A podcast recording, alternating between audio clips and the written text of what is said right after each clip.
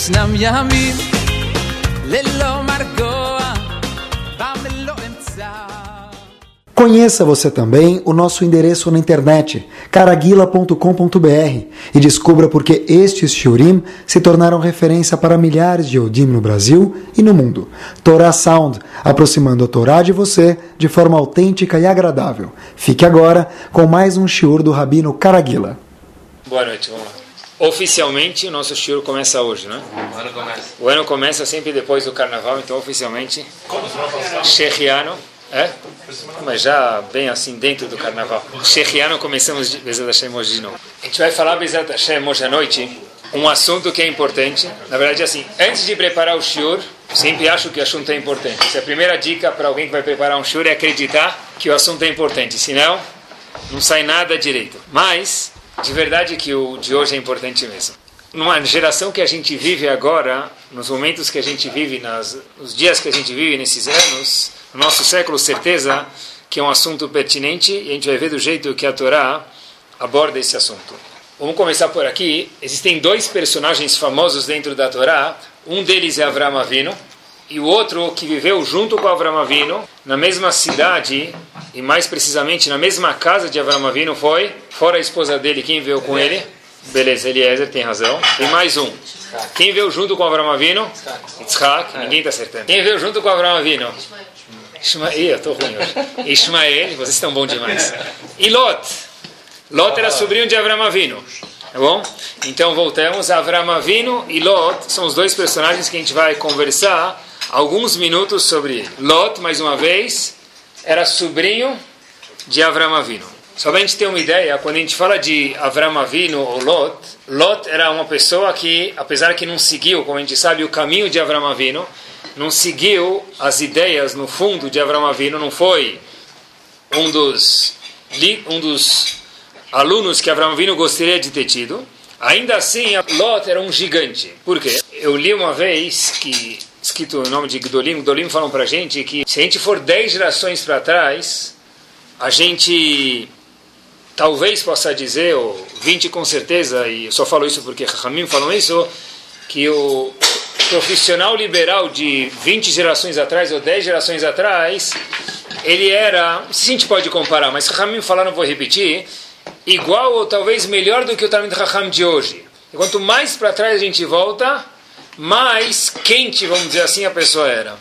Escutei até uma história que havia o famoso sapateiro, numa das cidades da Europa, chamavam ele de Berele, só para a gente entender que era um sapateiro de algumas gerações atrás.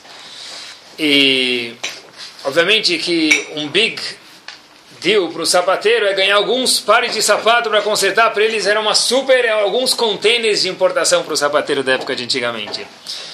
Houve um senhor que entrou lá e falou para Berele, Berele, olha, eu trouxe alguns sapatos para você dar um trato. Berele falou para Yankele, oh, obrigado, Habibi, pode deixar aqui. Yankele falou, sabe por que eu trouxe isso para você? Berele falou, obviamente, para consertar. Falou, não, é óbvio que é para consertar. Mas eu trouxe ele para você porque eu levei num outro sapateiro que você conhece e falou o nome dele, e ele fez um trabalho horrível. Portanto, trazendo meus sapatos para você, sinta-se lisonjeado. Berele, o sapateiro, vira para ele e fala, Habibi, você pega os seus sapatos e pode procurar outro sapateiro. Mas por quê? Se ele, olha, eu não quero ganhar business nenhum a custas de um Lachonará. Você me falou que você trouxe porque tal pessoa, outro Yehudi não trabalha bem. Eu não quero ganhar trabalho nenhum à custa de um Lachonará. Pessoal, isso era o sapateiro de algumas gerações atrás. Imaginem só o que era Lot, alguém que viveu há algumas centenas de anos atrás e que não era um sapateiro, uma pessoa que morou junto com Avram Avinu. Só estou falando isso para que a gente possa mais ou menos entender quem era o grande Lot. Apesar que, obviamente, não era o super aluno de Avram Avinu, mas não deixou de ser uma pessoa importante se comparado com as gerações de hoje.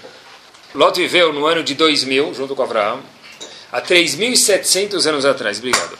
Lot deveria ser alguém que a gente conhece hoje, a pessoa mais importante que a gente conhece hoje, elevada à décima potência, talvez isso fosse Lot, pessoal. Hashem disse para Avram Avinu, Lech, Lecha. Primeiro teste. Para quem ele falou para ir embora da casa dele? Lech, lecha, que lecha? Você, quem é você? Avram Avinu. Quem foi junto? Lot. Por que ele foi? Porque se Avram Avinu vai, ele é o meu professor, ele é a minha vida, ele é o meu coração, portanto, eu, Lot, certeza vou seguir atrás. Foi atrás dele. De repente, Avram Avinu chega no Egito, chega em Mitzrayim. O que acontece? A Torá conta pra gente. A Torá conta pra gente que Paró vê Sarah. E a Gemara conta pra gente que Sarah é uma das mulheres mais lindas que houve desde a criação do mundo. Sarah aparece no Egito com Avram Avinu e Paró fala, olha, quem é essa mulher? Então Avram Avinu logo entendeu que se falasse que era a esposa dele que ia acontecer, Paró ia mandar matar Avram Avinu para pegar Sarah e casar com ela. Avram Avinu dá um jeito e fala, olha, na verdade ele é minha irmã. Das palavras, não estou comprometendo minha vida, não tem problema. Avram Avinu, quando fala isso, está arriscando a vida dele, porque se, se o Paró descobrir que Sarah é esposa dele, o que ele vai fazer? Matar Avram Avinu. Lot não tinha nada a ver com essa história. Lot ficou quieto e apoiou essa história para o faraó. By the way, Ramim falou para a gente que nesse mérito que Lot ficou quieto, quando Avram Avinu arriscou a vida e Lot não dedurou Avram Avinu, Lot não, falou, olha, Avram Avinu de fato ele é mentiroso porque ela é esposa dele. Ele foi cúmplice do que Avram Avinu fez, entre aspas, de errado. Foi nesse mérito que Avram Avinu foi salvar Lot alguns anos depois de Sodom, quando Sodom inteiro foi destruída.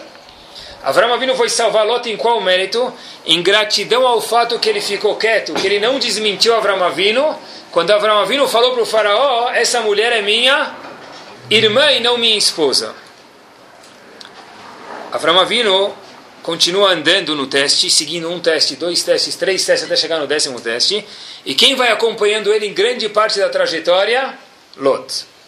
Só que parece, se a gente olhar na Torá, apesar que a gente mencionou logo no comecinho que Lot era muito mais que um sapateiro da época do antigamente, e um sapateiro da época do, da época do antigamente não aceitava alguém que falava Lashonará, Lot era muito importante, mas em algum momento Lot se perdeu. Deu um curto-circuito no Hinuch, na educação, que Avram Avinu entregou para Lot. E Lot virou mais um. Lot não virou o discípulo de Avram Avinu. E a pergunta é exatamente o que aconteceu com Lot? O que aconteceu que Lot saiu dos trilhos? Onde foi que exatamente que Lot se perdeu? Essa é a pergunta. Se Lot seguiu Avram Avinu, se Lot seguiu Lech Lechá, apesar que ele não foi obrigado, se Lot, quando Avram Avinu falou, ela é minha irmã, ele deu a vida, ele concordou com isso, ele participou, ajudando Avram Avinu, e por isso que ele foi salvo de Sdom, aonde foi que Lot se perdeu nessa história? Por que, que Lot não saiu o grande Lot? Por que de Lot não saiu uma parte importante do povo judeu?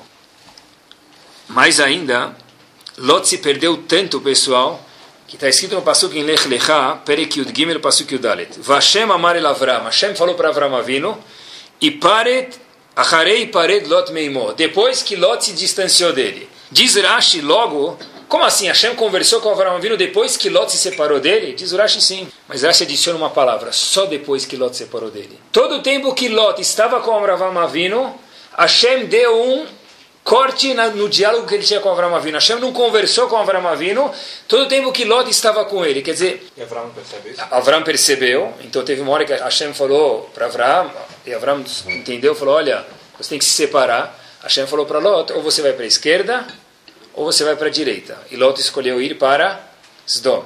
Mas por que Hashem não conversou com Avram Avinu? Porque Lot estava junto. Quer dizer, Lot tinha que ser uma pessoa que era muito ruim para Hashem falar, eu nem falo com você enquanto você estiver junto com ele. A gente tem uma coisa paralela, se a gente for ver. Quando Moshe Rabbeinu estava no Egito, Hashem falou, não converso com você. Sai do Egito, fica longe, eu converso com você, depois você volta. Por quê? Porque no Egito estava cheio de idolatria. Então Hashem falou, no lugar que tem cheio de idolatria, a minha comunicação com você vai ter interferência.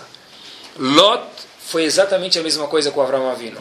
Hashem falou, olha, Acharei pared melot. Eu só vou conversar com você depois que você se distanciar de Lot. Onde foi o problema? Como pode ser que Lot se perdeu? Alguns versos antes, o próprio Avram Avinu falou para Lot, Anashim achim anachro, nós somos irmãos. Nós temos o mesmo páreo. Você me salvou com Sará? Você morou na minha casa?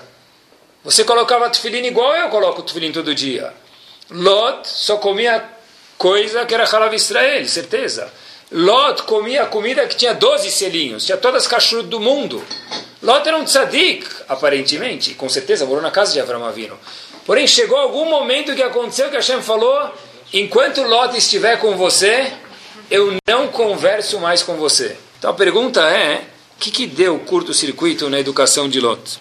Não está escrito em nenhum lugar natural onde foi o erro com Lot, onde foi que Lot errou, mas tem uma, um farol que um, um dos psukim tem uma observação, Rav Shimon Schwab, Zecher Tzad de Bracha, faz uma observação bárbara num pasuk, e aqui vai dar uma luzinha para ver aonde foi que deu um curto-circuito na educação de Lot. Na mesma paraxá, em Parashat Lech e esse vai Bezat Hashem ser o assunto de hoje, está escrito o seguinte, Vai et Lot, vet rechusho, ben achi Avram. Está falando que Lot, isso aí é na jornada dele, e é quando ele se separou de Avram Avinu. Mas eu vou ler mais uma vez o pasuk. Vai et Lot, ve'et rechusho, ben achi Avram. O que está fora do lugar no pasuk? Vai e pegaram. Vai Lot pegou as posses dele e começou a ir. Isso que o pasuk está falando, ele foi para Sodom. É, não, porque o pasuk fala depois de Avram Avinu também. Mas o pasuk fala vai et Lot, rechusho, ben Avraham. Traduzindo para o português. Lot pegou as suas posses. Ah, ele era sobrinho de Avram Avinu. Se alguém fosse escrever a frase, eu diria Lot, o sobrinho de Avram Avinu, pegou suas posses. E o Pasuk diz, não, vai Koet Lot, ve'etre ah, esqueci, Ben Achi Avraham. A pergunta é por que a palavra Rechushó está no meio, separando entre a palavra Lot e sobrinho de Avram Avinu. Assim pergunta Rav Shimon Shop, tem alguma coisa de errado aqui. Ramim falam para a gente que uma boa pergunta já é meia resposta. E essa pergunta, pessoal, não é meia resposta, já é 99% da resposta. Diz Rav o seguinte, isso mesmo. O Passuco está contando para a gente quando Avram Avinu veio se separar de Lot. Avram Avinu foi para o lugar que ele queria ir e Lot escolheu ir para Sedom. O Passuco conta para a gente o que, que fez eles se separarem. Aonde deu erro na educação de Lot? O que, que Lot não conseguiu absorver de Avram Avinu que ele foi parar em Sodom, na pior cidade possível? Diz o Passu, que assim explica Rav Shoab, Rechushó. A riqueza que ele tinha. E é isso que o Passu está falando. Olha o Passu. Vai et Lot. Ve'et Rechushó ben Avram. O Passu, quando vai ligar, vai contar a relação entre Lot e Avram, diz que ele era sobrinho, diz, foi Lot, com sua riqueza, o sobrinho de Abraão. Por quê? Para mostrar para a gente que separou entre Lot e Ben Achi Avraham, o sobrinho de Abraão, essa proximidade que ele tinha com Abraão era uma palavra, Richushó, a riqueza que ele tinha. Essa palavra ofuscou, cegou a cabeça de Lot e foi nesse momento que Lot já estava enraizando essas ideias na cabeça dele, a palavra dinheiro entrou na cabeça de Lot, o Rehush, os bens materiais entraram na cabeça dele, e aí Abraão vindo falou: chega, já deu. Habibi, se você quiser para a esquerda, tfada, se você quiser para a direita, tfada, você escolhe. Mas junto com você eu não consigo mais ficar. A tal ponto que a Kadosh Baruch disse: eu não consigo mais me comunicar com você, Abraão. Todo tempo que esse indivíduo estiver junto com você, a minha comunicação com você cessou.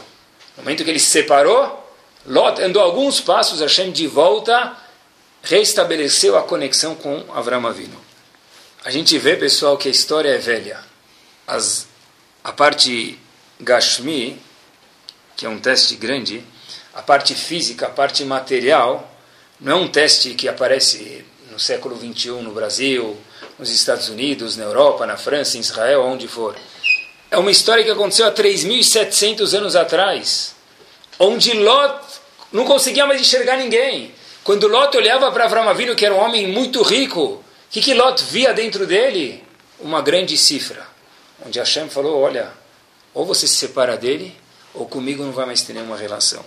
E apesar que, mais uma vez, é importante lembrar isso, que Lot morou na casa de Avram Avinu, e melhor mechanich, melhor professor que Avram Avinu não houve. Mas, em algum ponto, Lot se corrompeu nessa parte monetária. Lot foi morar onde, pessoal? Sdom. Tá bom, o único problema lá é que é todo mundo perverso. Esse é o único problema. Do resto dá para se virar. Que, que Lot procurou em Sdom? Aonde ele poderia criar cabeças de gado de uma forma fértil. Tá bom, eu vou ficar rico lá. Tá bom, o único problema é que não tem nenhum ambiente, entre aspas, judaico para o meu filho. Esse é um detalhe. O único, o único problema é que não tem nenhuma sinagoga. Tá bom, esse é um detalhe curto, disse Lot. O mais importante é que a parte fiscal, monetária, econômica está lá, material está lá. Lot foi parar em tal lugar. Foi aqui que o simples Lot errou e poderia ter se transformado, talvez, um irmão gêmeo de Yitzhak Avinu.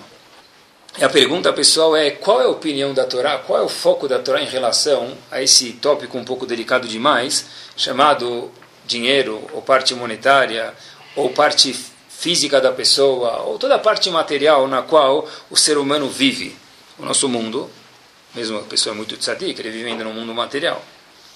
É difícil achar uma coisa escrita assim, básica, mas Bezerra Hashem, se Hashem iluminar a gente, que a gente sai com alguma coisa clara hoje à noite. Comecei a procurar um pouquinho, tem uma pista no Mishkan. Mishkan, na verdade, era o lugar, a casa de Akadosh Baruch Hu, o lugar mais espiritual do mundo, mas condensado dentro de alguma coisa física. O Mishkan era o tabernáculo, a casa de Hashem. Em Parashat Vayakel, está escrito quando Hashem foi construir o Kior, Murashi. O Kior era um dos utensílios do Mishkan, era o utensílio que o Cohen era obrigado, cada vez que ia trabalhar no Mishkan, lavar a mão e os pés. Cohen, obviamente, tinha que ser uma pessoa que fazia, não sei se personal trainer todo dia, uma vez por semana, mas alongamento ele tinha que fazer sempre, porque o Cohen precisava, os Kohanim precisam se cuidar para, quando voltar o Betamigdash, fazer isso de novo, esticar a mão, colocar em cima do pé, e quando ligavam a torneirinha do Kior, ele tinha que lavar a mão colocar, não tocava no pé, obviamente isso não adiantava nada, mas ele colocava a mão em cima do pé, lavava a mão e o pé numa torneirada, e a outra mão e outro pé numa outra torneirada. E desse Kior nós aprendemos todas as leis de Netilat Yadayim. As leis de Netilat Yadayim a gente aprende do Kior. A história do Kior é o seguinte, todo o Mishkan foi doado. Uns doaram ouro, outros prata, outros bronze, e cada pessoa ia doando pedras preciosas, e com isso faziam o Mishkan. Tinham até fios para fazer o Mishkan. Então fazer. A, havia uma tecelagem para fazer o Mishkan, as cortinas, as roupas dos 40, tudo isso era feito com fios. A, Moshe Rabbeinu falou para Hashem, olha Hashem, as mulheres estão querendo entregar um objeto aí, matéria-prima para o Mishkan, um cobre, e esse cobre eu não quero aceitar. Perguntou Hashem para Moshe Rabbeinu, por que não? Hashem falou, Moshe Rabbeinu falou, olha Hashem, a origem desse metal aí não é uma coisa bonita. Disse Hashem, Kabel, assim traz Rashi em Parashat Vayakel, que elu chavivim alai minakol. Receba essa matéria-prima para o Mishkan, porque assim Hashem falou, essa matéria-prima para mim, Hashem, é mais preciosa do que todas as outras. Todas as outras têm um valor X, essa tem um valor 2X, pelo menos. Mas qual a história que aconteceu atrás disso? O que está acontecendo por trás dos panos? Qual é o diálogo? Então Rashi conta para a gente é o seguinte: os homens, quando moravam no Egito, eram escravos durante 210 anos. O indivíduo sabia que o avô dele foi escravo, que o pai dele foi escravo e que ele também é um escravo. Provavelmente o filho dele vai ser o quê? Um escravo. Então, para ter um filho escravo é melhor não ter filho nenhum. Conta Rashi para a gente o seguinte no Rumash: que os homens chegavam fisicamente sem força nenhuma não menos mal, provavelmente pior ainda, moralmente, emocionalmente, os homens eram escravos e falaram: olha, a gente não, não quer mais viver. Você está vivendo por inércia, mas a gente não quer mais viver. Para ser escravo, escravo, escravo, a gente não aguenta mais. Sem ter vontade nenhuma, desraste de ter filhos. Para que ter filhos? Para ser escravo? Meu avô era escravo, meu pai era escravo, ser escravo. Eu não quero deixar geração de escravos. O que, que as mulheres faziam contra Rashi? Elas pegavam esse espelho, esse cobre, e esse é o melhor que tinha na época. E elas começavam a pentear o cabelo e se arrumar e faziam a unha e maquiagem e todos os outros agens que existem. Aí se arrumavam para o marido. Quando o marido chegava, diz Rashi, ela olhava no espelho e falava, olha como eu estou bonita. Olha, por que precisava do espelho? Por que o homem não podia olhar para a mulher? Boa pergunta. Então Rashi fala que olha, olha como nós dois formamos um casal bonito. E assim, entre aspas, a mulher seduzia o marido, o próprio marido dela. E aí eles tinham filhos e assim deu continuidade ao povo. E aí teve um povo, e aí teve Ben Israel, e aí saíram do Egito as pessoas que foram salvas no futuro. Moshe Rabbeinu não queria receber isso. Falou, mas Hashem, eu vou colocar no Mishkan um ato de sedução física para a casa de Hashem? Eu tenho medo de receber isso. Hashem disse, você tem um medo, e eu concordo com o seu medo, você teve um bom pensamento, porém, disse Hashem, agora você tem a minha luz verde. Kabel, receba esses espelhos, e com ele faça o Kior, que é onde os Koanim lavavam a mão e o pé durante todos os dias no Mishkan, que elo havivim alai minakol, porque para mim isso é a coisa mais valiosa. E por que de fato, pessoal, é a coisa mais valiosa? Tá bom, Hashem precisava dar o consentimento dele para receber. Mas por que essa matéria-prima era a matéria-prima mais valiosa do Mishkan? Porque essa foi a oferenda mais importante. Talvez, talvez a gente possa dizer que Hashem estava falando, olha, vocês seres humanos são feitos de carne e osso. Quem fez vocês assim foi eu, Hashem, dizendo. Então, se vocês souberem usar essa parte física para se aproximar de mim, Hashem, você acertou o jackpot. Porque se você conseguir pegar usar um espelho para as esposas e você fazer o teu marido querer ter mais um filho para poder continuar o povo, mesmo que é uma situação emocional de não dar vontade de ter filhos dentro do Egito, você conseguiu usar algo material para se aproximar de mim. Hashem falou, eu quero isso. Isso é o que eu mais quero. Por quê? Por que, que você está construindo agora um Mishkan? Por que, que você não constrói uma nuvem? Porque a gente não consegue construir nuvem. O homem precisa construir algo material, físico, concreto. Hashem falou isso mesmo que eu quero. Se você é capaz de fazer uma casa concreta para mim, para que eu, Shekhinah Hashem, que é algo espiritual, possa pairar, então você tem que entender, Moshe Rabbeinu, quer dizer, com todo respeito, que esses espelhos não são algo que não é bonito, que não é limpo, que não é agradável para Hashem. Muito pelo contrário, isso é a coisa mais benquista nos olhos de Akadosh Baruch Hu. Se a gente olhar bem, o Talmud conta para gente que os Kohanim, quando comiam korban, como eles comiam? Como eles comiam korban? Que tempero tinha? Ah, tá brincando. Não estou brincando, está escrito no Talmud isso. A Gemara conta que eles comiam korban com mostarda. A palavra Dijon não aparece no Talmud, não aparece, mas a palavra mostarda aparece, hardal. Está escrito que eles tinham que comer o korban com hardal. Por quê? Talmud fala tem que comer de um jeito nobre. E sem mostarda não é nobre? Se fosse nos Estados Unidos, talvez colocariam Keynes. Mas sem mostarda não é nobre. Então o Talmud diz que os Koanim comiam o korban, a oferenda, o korban é um pedaço da carne que ia para Kadosh Baruchu, com mostarda porque tinha que ser uma hilá hashuvá, uma comida nobre. O que, que eles comiam, pessoal, toda santa semana no Bet HaMikdash, no Mishkan, tanto um quanto o outro? Lechem apanim. Lechem apanim, havia uma dúzia de pães que eram colocados, e cada grupo que vinha trabalhar no Mishkan, cada semana havia um grupo que vinha trabalhar no Mishkan, esse grupo na entrada ganhava alguns pães, e na saída, Shabbat seguinte, ganhava outros pães. Era um pão, diz o Talmud para a gente, delicioso. Era um pão, apesar que estava na prateleira alguns dias, quase uma semana ou uma semana. Esse pão era um pão fresquinho. Espera aí, mostarda com corban? Corban com mostarda? O pão do Mishkan precisa ser gostoso? Eu nunca entendi isso. Por quê? Ninguém nunca leu Pirkei Avot? Pat, Bemelach, Tochal. Você tem que comer pão com sal. Ah, é? Ah, eu tenho que comer pão com sal. Sartén, para mim, eu como pão com sal. Mas os Kohanim no Betamigdash, mostarda gourmet. Eu tenho que comer pão com sal. E os Kohanim no Betamigdash têm que comer o quê? Pão, que era um nesso, milagre que Hashem fazia para que o pão ficasse fresco. Para que eles comessem, abrissem o pão e saia aquele vapor do miolo. Não era pãozinho, tinha que ser baguete, senão os Kohanim não comiam. Mas cadê o pato bemelach tochal? Cadê o pão com sal tem que comer? Cadê o pirkei avot? Por um lado, a gente sabe, e se não sabe, é que saibam agora, que o Yerushalmi diz para a gente, o Talmud Yerushalmi tem dois Talmud, tem o Bavli, que foi feito no Iraque, e o Yerushalmi foi feito em Yerushalayim. Talmud Yerushalmi talvez seja um pouco menos famoso, mas essa frase é famosa dele, que está escrito que o Yehudi vai ser questionado por todos os prazeres que ele poderia ter, e não teve, Hashem vai perguntar para ele por que você não teve esse prazer. Ninguém nunca falou que ele tem que sair no Rubayat experimentar picanha. Está escrito que todos os prazeres que são permitidos, tá bom? Ele precisa experimentar, se é que ele pode, se é que ele gosta, se é que ele tem a possibilidade. O colesterol dele permite, ou sei lá o que permite, então o vai falar, oh, Habibi, por que você se privou disso? Mas, de novo, eu não entendi. Quer dizer, carne com mostarda ou é pat bemelach, é pão com sal? Tem que ter prazeres ou não tem que? Por outro lado, pessoal, tem uma frase que eu li faz um ano atrás, tem um livro chamado Corvei Or. Quem escreveu isso foi um dos alunos do Rav Israel Misalant. Rav Yitzhak Blaser é um dos alunos do Rav Israel Misalant. Escreve nesse livro chamado, mais uma vez, Corvei Or. Uma frase um pouco assustadora. Ele fala o seguinte, em nome do Gaon de Vilna ele escreve, que todo prazer que a pessoa tem nesse mundo, quando vi essa frase fez um eco alguns dias e tive que ler algumas vezes para acreditar mesmo, mas está escrito o seguinte, em nome do Gaon de Vilna, todos os prazeres que a pessoa tem nesse mundo, vai ser um incômodo para ele depois dos 120.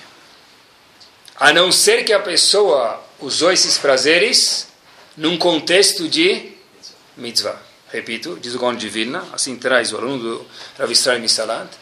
Todo prazer que a pessoa tem, se não é num contexto de mitzvah, isso tudo vai ser cobrado da pessoa depois dos 120 anos. Mesmo que é algo que é, obviamente, kasher.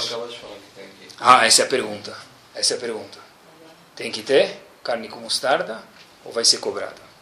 Tem que experimentar de tudo ou não? Pior ainda, o mesmo Dravistraim Salant, tem outro livro chamado Netivot Or. Ele nas férias ele diz o seguinte, que o professor dele, Rav Salant, fez a seguinte questão. Um aluno chegou para ele com a seguinte dúvida, Rav, será que eu posso assumir o posto de rabino numa comunidade ou não? Perguntou Rav Israel qual a questão Bichlal? Falou ele o seguinte, olha, até hoje eu estou estudando Torá só porque é Torá. Só porque Hashem mandou Lishma 100% puro. No momento que eu recebi a posição de Rav numa comunidade, perguntou o aluno do Rav Israel para ele. Eu não sei se eu vou estudar tanto Lishma. Perguntou o Rav Israel por quê? Porque, olha, talvez vai ter outros motivos, eu já vou ter meu salário, já vou me preocupar de estudar a Torá para poder cuidar do povo, mas também ter um fim de salário, no, no fim do mês, ter um salário. Será Visrami Salant? Para o aluno, não tem maior lishma do que esse. Porque olha que bonito, olha que Rav Israel Salant falou para ele, Habibi, enquanto a situação financeira está tranquila como hoje, você vai conseguir estudar. Porém, peguei e traduzi palavra por palavra para vocês. Quando a pressão financeira forçar você a aceitar um cargo rabínico para sustentar sua família e você não ter um cargo, todos os seus planos vão por água abaixo. Em outras palavras, disse Rav Israel falando para ele, olha, Habibi, qual o problema em trabalhar para ganhar dinheiro? A tua Torá não vai ser menos lishma. Mas ainda está um pouco confuso aqui, para mim está um pouco nublado, espero que para vocês também. Como assim? Quer dizer, estudar a Torá Pensando em ganhar dinheiro não tem problema? Comer carne com mostarda não tem problema? Mas o Gaon de Vilna falou que cada prazer a pessoa vai ser cobrada. Tem que comer pão com sal. Aonde está a resposta para essas perguntas? Contam que havia um simples Reuven, ele morava num bairro lá no subúrbio. E aqui vai vir a resposta do Hashem. Um belo dia chega um amigo dele e fala para ele, olha Habibi, eu queria comprar tua casa. Reuven falou, olha meu amigo, minha casa é a única coisa que eu tenho, não tenho nada, tenho uma casinha, um, um kitnet no subúrbio, não, não posso vender porque é só isso que eu tenho. Se eu venho para ele, olha, me vende o, um quarto. Um quarto, pega um quarto da sua casa e vende. O dono da casa falou, olha, minha casa é no subúrbio, eu vou vender um quarto, o que, que vai sobrar para mim? Minha casa é um quarto e a cozinha. Vai sobrar o quê? Só a cozinha não dá para vender, não vai sobrar nada. Não nem... A cozinha não tem espaço para mim dormir deitado nela. Disse o senhor para ele e falou: Olha, sabe o que? Me vende um buraco na parede para empendurar minha jaqueta. Falou, opa, agora já estamos falando. O dono da casa falou, nada com um bom negócio, eu estou precisando de um pouquinho de dinheiro. Quanto você paga? Ele falou, te pago 10 mil reais. Falou, 10 mil reais por um buraco na parede, pendura a sua coisa, pode pendurar. Mesmo que o quadro for feio, pode pendurar. Ele falou, tá, vou pendurar o que eu preciso lá. Pagou para ele dinheiro, o dono da casa, pendurou lá a jaqueta dele, shalom alisrei. 5 horas da manhã, cara sai de Tarbocha, de Shahata, de Penuar, Cinco da manhã, quem está batendo na minha porta? Vem um indivíduo que comprou o prego, falou para ele, olha, vim buscar meu casaco. Como assim? Falou, olha, o senhor me vendeu o prego com direito a colocar alguma coisa e vim buscar o meu casaco. Tá bom. No dia seguinte, ele volta, só que ele voltou numa hora mais gostosa, às seis da tarde, pendurou uma sacola de batata. Passou um dia, dois dias, três dias e não veio buscar a sacola de batata. O próprio dono, quando viu que estava estragando a batata, começou a ficar um pouco assustado, porque é do dono, ele alugou isso, mas Baruch Hashem, Hamdulillah, veio o dono buscar a sacola de batata. E o pior foi, diz ele, na terceira e última ocasião, quando o dono decidiu colocar a sacolinha dele para fazer sushi na minha casa. Deixou uma sacolinha pendurada naquele prego que ele comprou, o espaço de mim, salmão cru. Passou um dia, passou dois dias, e o salmão cru já estava nadando o cheiro do salmão cru por toda a casa. Disse ele: Olha, eu, você fica, Habibi, com o prego, com o parafuso, com o salmão, e a casa inteira ela já é sua. E o dono da casa foi embora da casa porque não conseguia viver ele e o salmão junto. Diz o Baal Shem Tov, existe aqui, no começo, a pessoa vende para o Yetzirará dele, a gente vai entender o que, que tem a ver com o show de hoje, Exat Hashem, a pessoa vende para ele um parafuso, ele não vai vender a casa dele para o Yetzirará, não vai vender o quarto dele para o Yetzirará, nem a cozinha, mas ele vende para ele um parafusinho, então um parafuso eu te vendo, por algum prazer, por alguma coisa. Será coloca uma jaqueta, cinco da manhã, Yetzirará bate na porta, tá bom, Valeu, pelos 10 mil reais vale a pena acordar uma vez 5 da manhã. Ele coloca umas batatas. Mas quando Etzerá chega ao fim e começa a se acostumar com a casa e coloca lá dentro um peixe cru, não tem dono que aguente. Pessoal, ninguém melhor do que Rebbe de Kotsk para responder essa pergunta. Rebbe de Kotsk, quando Hashem falou para a gente as leis em Parashat Mishpatim, Kadosh Baruch Hu nos disse Veanshei Kodesh Tihiuli. Sejam pessoas santas. Rebbe de Kotsk, Anshei Kodesh, Velo Malachim. O homem foi criado para ser uma pessoa santa, mas não um anjo. Anshei Kodesh, as pessoas olham para o Kodesh, e tem que olhar para o Kodesh. O Rebbe diz Kotsk, não esquece que a palavra Anshei Kodesh, a pessoa primeiro precisa ser uma pessoa, e sempre será uma pessoa enquanto ele morar na terra, para que depois ele seja Kodesh. Porém, o mesmo Rebbe de Kotsk falou uma outra frase. Uma vez contam que o Rebbe de Kotsk estava andando de um lado para o outro e ele viu uma paisagem linda. Ele parou e começou a sussurrar umas palavras. Os alunos dele se aproximaram e escutaram que ele estava falando o seguinte: Olha, Olamazé, Olamazé, mundo, quanto lindo você é. Porém, coitado é aquele que se afoga, mergulha e fica todo melecado nos seus prazeres. Por um lado tem que ser Anshei Kodesh, pessoas. Por outro lado, pessoal, a pessoa tem que tomar cuidado para que isso não seja a vida dele. Por um lado tem que comer carne com mostarda. Por outro lado, a pessoa tem que entender que às vezes, se ele tiver que abrir mão da carne com mostarda para comer pão com sal, isso não é fim do mundo. O homem tem que entender que ele é físico e precisa viver sobre o físico. Mas entender que o físico não é tudo, não é um objetivo, não é um final por si só. Existe uma regra para isso, o mais legal do Shura é que não existe regra. É um conceito muito tênue e a pessoa tem que sempre se questionar sobre isso. Por um lado, a gente veio para o mundo para fazer mitzvot, e todo o prazer que a pessoa tiver, que não tiver no contexto de mitzvot, de segundo de Vilna, a pessoa vai ser cobrada por isso. Rav Shach falou uma vez nesse Vadiponovitz o seguinte uma das mitzvot da Torá é o nome de uma das parashiot, Kedoshim Tihiu. Qual a tradução dessa palavra? Sejam santistas. Quem for corintiano não está cumprindo a mitzvah? O que quer dizer Kedoshim Tihiu, pessoal? Sejam santos, tá bom. Hazako Baruch. Lindo, escreve no diário, eu sou santo. O que quer dizer isso? Como se traduz isso em palavras? Em Alahá. O Ramban próprio traz que a pessoa tem que se cuidar e a tradução dessa palavra é o malachá mesmo, não é tudo que é permitido que eu preciso comer e beber. Não é tudo que é permitido que eu preciso comer e beber, não está em todas as ocasiões de prazeres do mundo. Por outro lado, a pessoa pode e deve comer. Mas existe uma diferença grande entre comer sushi e virar um sushi comestível. Já viram um cachorro comendo? Cachorro, se a pessoa precisa ser muito tola quando o cachorro está comendo, vir fazer bilu-bilu no cachorro. Porque o cachorro, quando come, sai de perto. Ele só enxerga na frente dele um grande prato de comida. Tudo que aparecer vai aparecer um hot dog, e o cachorro vai ver um dedo lá e tchau, Sheakol Yamidoró vai comer também. O cachorro não pode mexer com ele. Essa é a diferença, pessoal. Tem que ter prazer? Tem que, porque o ser humano é feito de carne e osso e Hashem criou a gente com prazeres, com carne e com mostarda e daí por diante, como a gente mencionou anteriormente. Porém, por outro lado, a pessoa come, alguns comem sushi, alguns comem carne, seja ela brasileira ou argentina. Alguns tomam vinho, alguns comem rodízio de pizza, alguns blá blá blá. Só que outros viram um rodízio de pizza ambulante.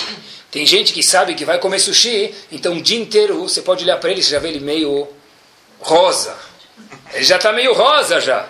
Já está aparentando um, um salmão móvel. É isso que a Torá foi contra. Comer, não tem problema. Virar uma comida ambulante, isso é um problema. Diz Shach, nas palavras dele, Kedoshim Tiyu quer dizer, Lo liot shakua beta'avat mamon. A pessoa não está envolvida, mergulhada, afundada dentro dos prazeres materiais, ou melhor traduzindo, na parte monetária da vida. Que os prazeres não sejam um fim por si só. Às vezes as pessoas confundem pessoal e fazem do principal secundário, secundário principal. Eu lembro uma vez que os síndicos de Atibaia não estão aqui, ou talvez tenham mas ele não é tão síndico, eu vou contar uma história para vocês. Uma vez eu cheguei em, em uh, Atibaia, estava em umas férias lá, não é, ele não é tão patriota, eu estava em umas férias lá, e aí tinha um casal de pessoas que eu conhecia, falou, oi, vi os filhos lá. Falei, onde vocês estavam ó, nas férias? Não, a gente foi viajar para tal lugar, para Europa ou para Estados Unidos, não interessa. Ah, as crianças gostaram, adoraram. Aí não sei porquê, minha língua soltou, e os pais estavam lá e perguntei para as crianças, olha, o que vocês mais gostaram das férias? O que a gente mais gostou das férias foi que a gente ficou nadando aqui em Atibaia dois dias.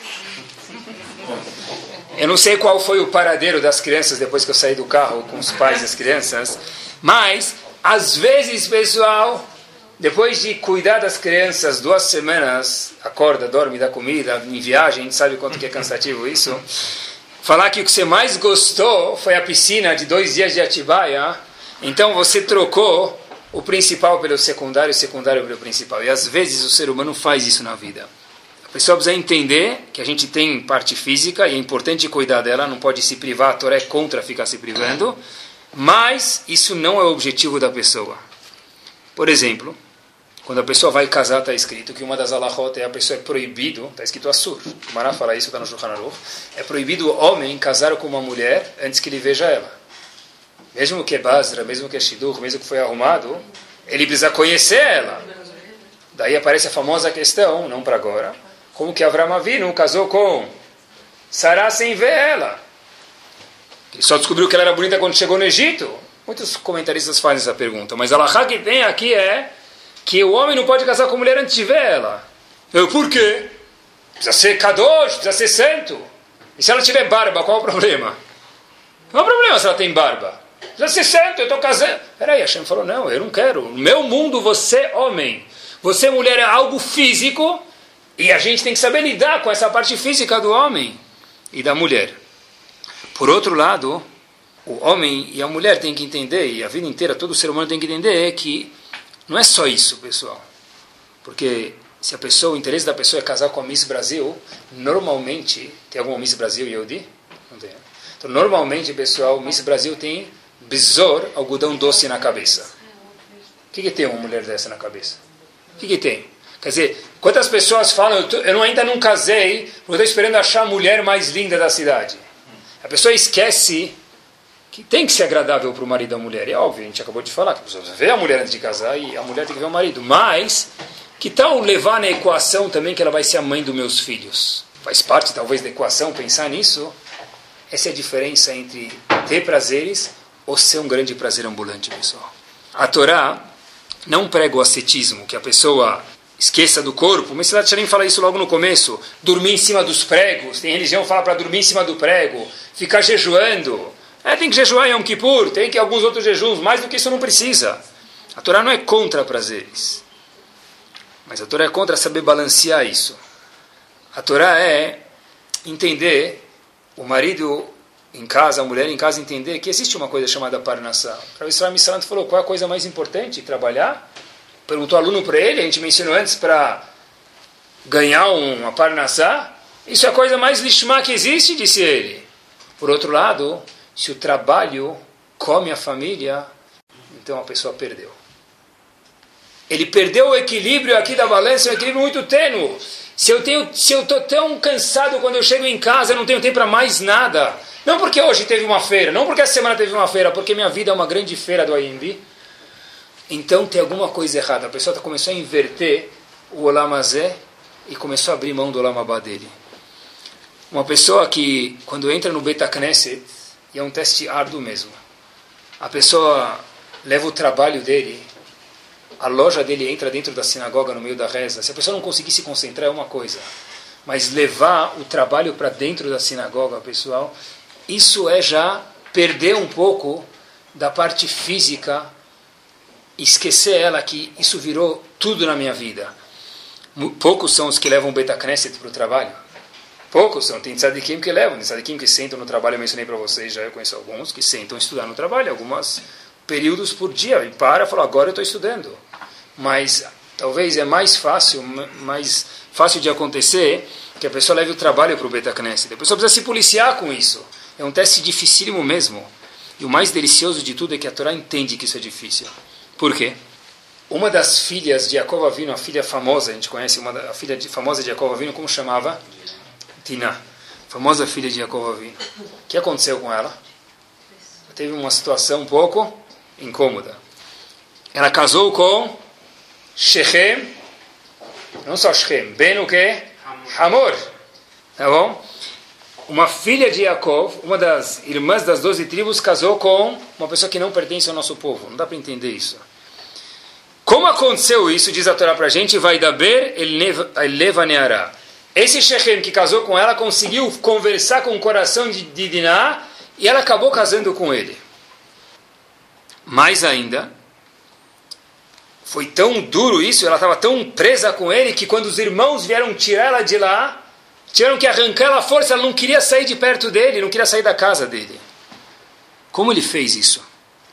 Shechem convenceu uma das filhas de Yaakov, pessoal. O seguinte, falou, olha,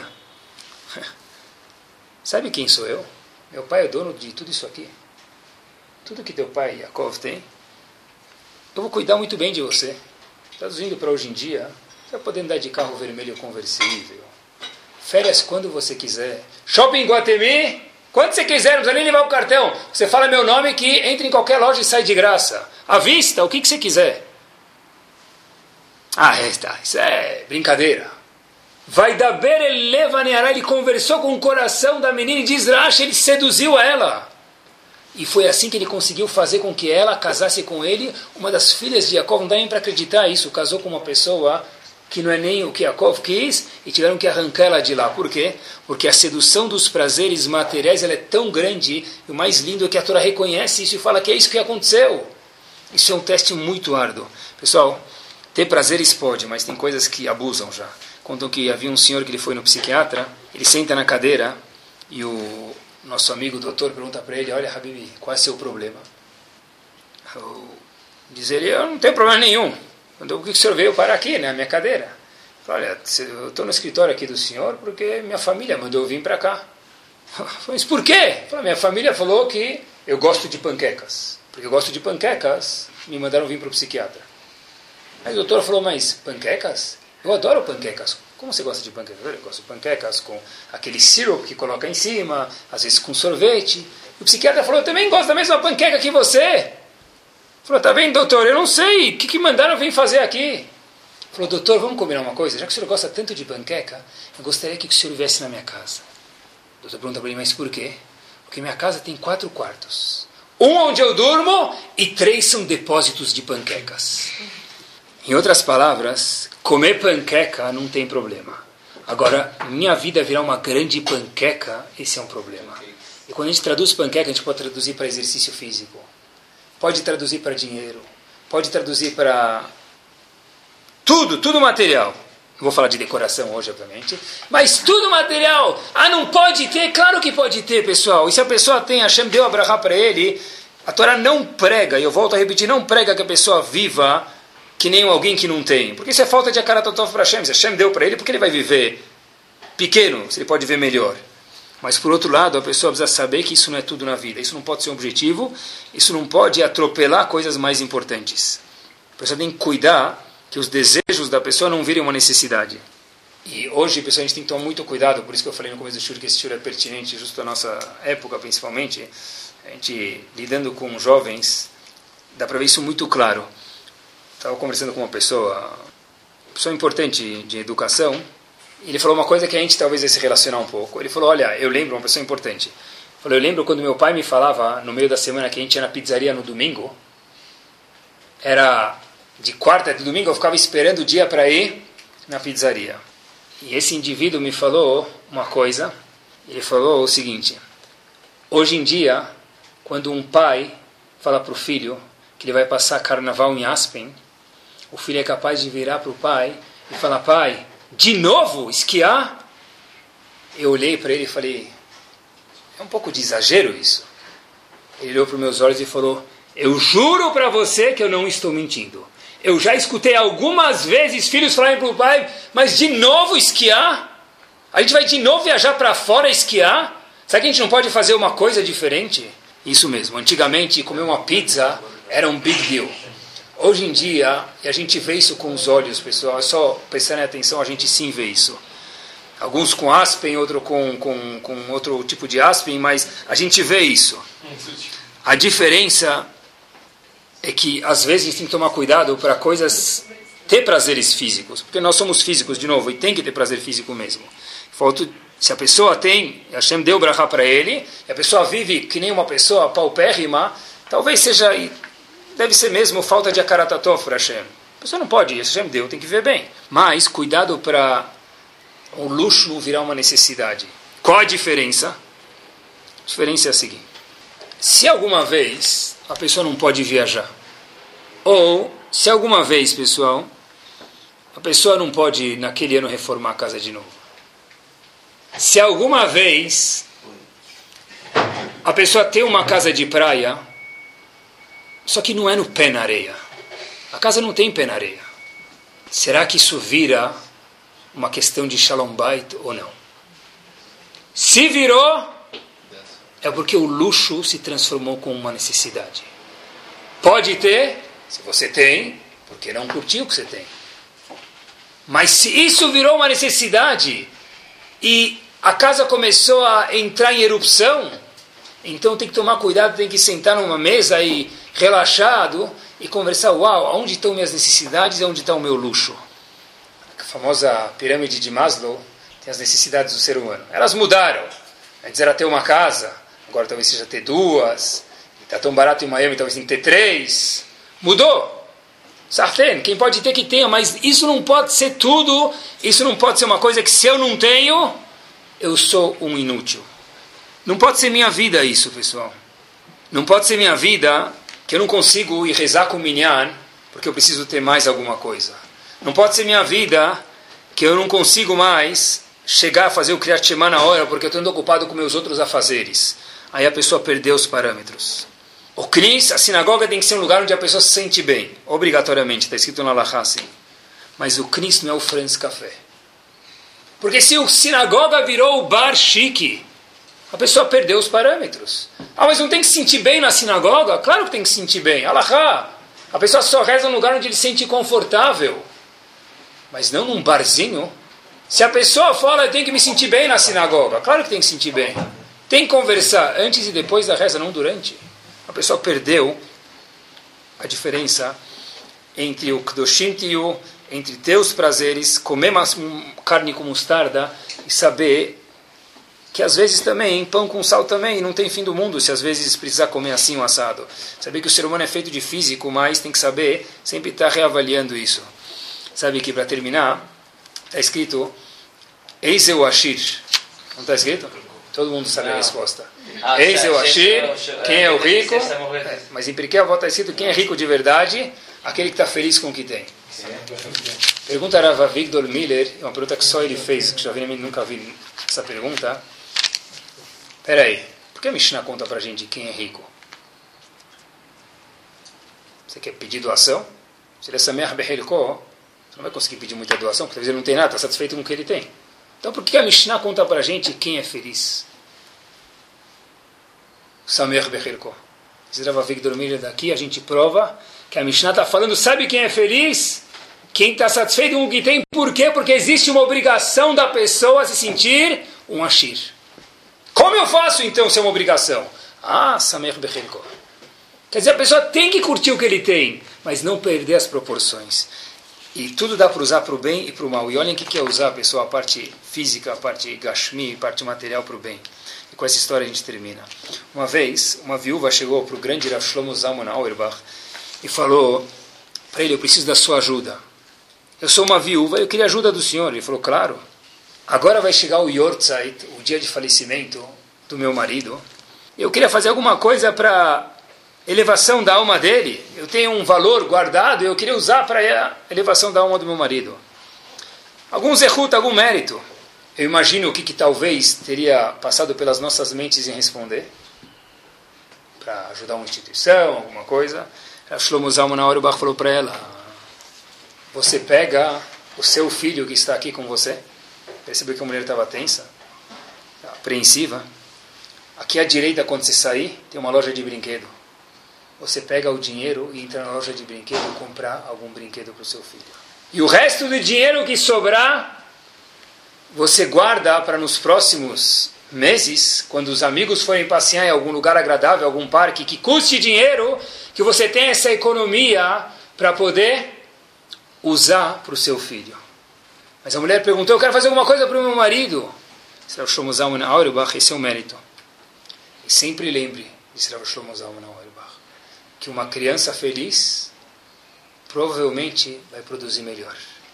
E para ele ficar feliz, uma criança precisa de brinquedo, precisa ir em parque de diversões.